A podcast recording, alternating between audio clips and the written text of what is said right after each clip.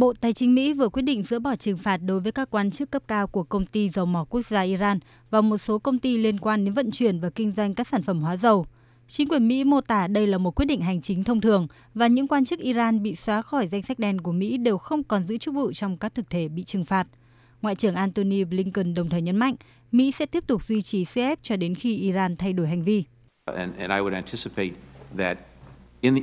Ngay cả trong trường hợp Iran quay trở lại tuân thủ kế hoạch hành động chung toàn diện, hàng trăm biện pháp trừng phạt sẽ vẫn được duy trì, bao gồm cả các biện pháp trừng phạt được thông qua dưới thời chính quyền Tổng thống Donald Trump. Chúng tôi sẽ tiếp tục duy trì trừng phạt cho đến khi nước này thay đổi hành vi. Tuy nhiên, những quan chức quen thuộc với tiến trình đàm phán đang diễn ra tại Viên về tương lai thỏa thuận hạt nhân năm 2015 cho biết, chính quyền Tổng thống Joe Biden đang xem xét cách Mỹ có thể tạo động lực cho các cuộc đàm phán. Quyết định đưa ra trong bối cảnh các nhà đàm phán Mỹ, Iran, châu Âu và Trung Quốc dự kiến trong ngày hôm nay sẽ bắt đầu vòng đàm phán thứ 6 tại Viên nhằm khôi phục thỏa thuận hạt nhân năm 2015.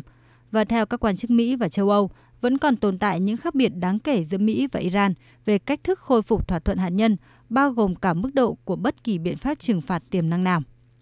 Được ký vào năm 2015, thỏa thuận hạt nhân Iran hay tên gọi đầy đủ là Kế hoạch Hành động chung toàn diện đã dỡ bỏ các lệnh trừng phạt kinh tế quốc tế đối với Iran để đổi lấy những ràng buộc tạm thời đối với chương trình hạt nhân nước này. Vào năm 2018, Tổng thống Donald Trump đã rút Mỹ ra khỏi văn kiện và tái áp đặt các biện pháp trừng phạt hà khắc chống Iran với lý do đây là thỏa thuận một chiều và cung cấp cho Iran một sự đảm bảo nhất định để phát triển chương trình hạt nhân quân sự và các hành vi gây bất ổn khu vực.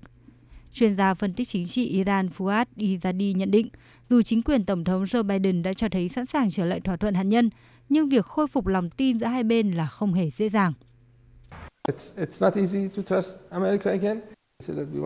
Thật không dễ dàng để khôi phục lòng tin giữa Mỹ và Iran. Đối với Iran, việc người Mỹ muốn duy trì các lệnh trừng phạt là để gây áp lực lên Iran và để để nhận được nhiều hơn nữa ở thỏa thuận hạt nhân.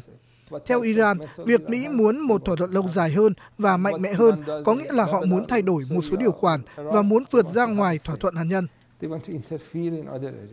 Dù các lệnh trừng phạt vừa được dỡ bỏ là một phần rất nhỏ trong số các lệnh trừng phạt đối với Iran và chắc chắn cũng sẽ không mang lại bất kỳ tác động rõ nét nào về kinh tế hay tài chính.